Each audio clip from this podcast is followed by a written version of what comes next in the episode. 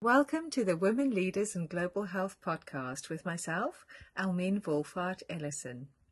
As a newly qualified doctor, Soka Moses risked his life to stay behind and help with the 2014 Ebola outbreak in Liberia. Shortly afterwards, he came to the London School of Hygiene and Tropical Medicine, where he completed a master's degree in the control of infectious diseases. Soka is now busy with a doctoral degree in public health, and he wants to strengthen health systems in Africa in order to prevent future outbreaks. Welcome, Soka, and thank you for speaking with us today. During the Ebola outbreak, you worked side by side with your colleagues in terrible circumstances. What did you learn about the women you worked with? These women were real phenomenal people although there is real no sex difference between males and females when it came to risk of, of vulnerability when it came to becoming infected to, uh, with Ebola, the vulnerabilities women face socially and culturally were far huge than what men faced. 90% of our nurses are women, and the majority of the doctors are also females.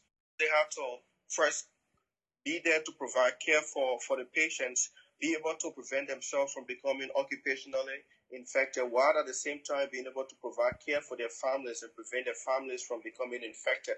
When women became infected, it means the entire care of families were compromised. So on the front line, women were in majority to take the bullets to deal with the most infectious patients, to provide care for these children, to provide care for women, and also as midwives in the hospitals to provide care for women needing reproductive care that was real a big challenge for women during the outbreak that was really different from the way men faced the outbreak or men were affected with the outbreak.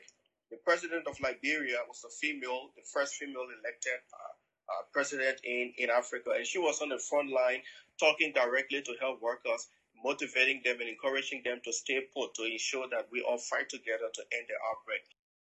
Does Liberia have a more inclusive society as far as women are concerned?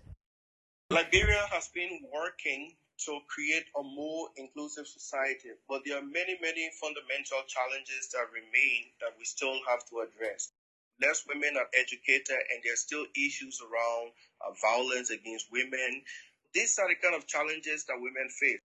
We know from our experience that when women are in leadership, they do far better than men. Their output is better, they create a more inclusive and more democratic society.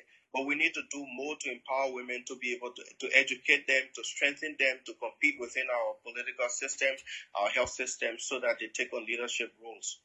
Do you think men need to be educated as part of this effort to empower women? You cannot leave men out of this process because uh, most of the leaders are men.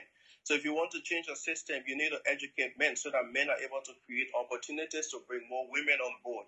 While at the same time doing that, you need to educate the women, empower the women, and strengthen the women so that they be able to take on leadership roles and perform their roles adequately, effectively, and efficiently.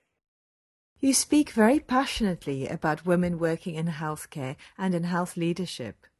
Why does this matter so much to you? I've had some opportunities that I believe many other people have not had. I've had an opportunity from childhood to grow in a home that's dominated by women. My father had to leave home and travel to the capital city to gain education, and I had to stay uh, back in the village with my grandmother, my mother, and my siblings.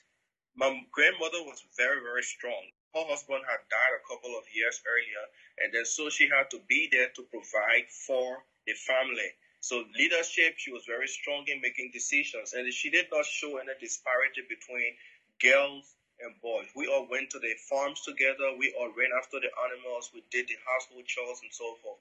I've worked with colleagues during the Ebola outbreak from other parts of the world, and I've also had an opportunity to gain some education at the London School of Hygiene, where gender equality is prioritized is talk about openly in conversations among friends, in having dinner in our refectory. In the courses we do, we talk about the issues around health and how they affect women and how they affect men. And then once you hear all these kinds of things, you have to put that, you have to bring that back home. You have to understand that, hey, this is the way to go. If we want to improve our systems, we need to prioritize care for women. We need to put women in leadership because gender equality is a human right issue if the genders have to be equal, leadership has to be equal also. We need to have equal men and women making decisions that affect issues that matter to us, that matter to our health. What are you hoping to achieve at the Women Leaders in Global Health Conference? What I want to do is to let everybody know that issues about health affect women most. And decision makers should be people affected by issues on which decisions have to be made. And this message has to go ahead, and we need to not just say it, we need to say this at the Global Health Conference, but we need to take this message home. This message has to be perpetuated in our society. So, what I want to do at the, at the Women Leadership in Global Health Conference is to tell people that back in Africa, issues around health affect women most, and we need to give women opportunities to participate in leadership because we know that when women are leaders, they do better. They make better leader. Leadership is more effective. There's less competition. There's more efficiency and there's more democracy.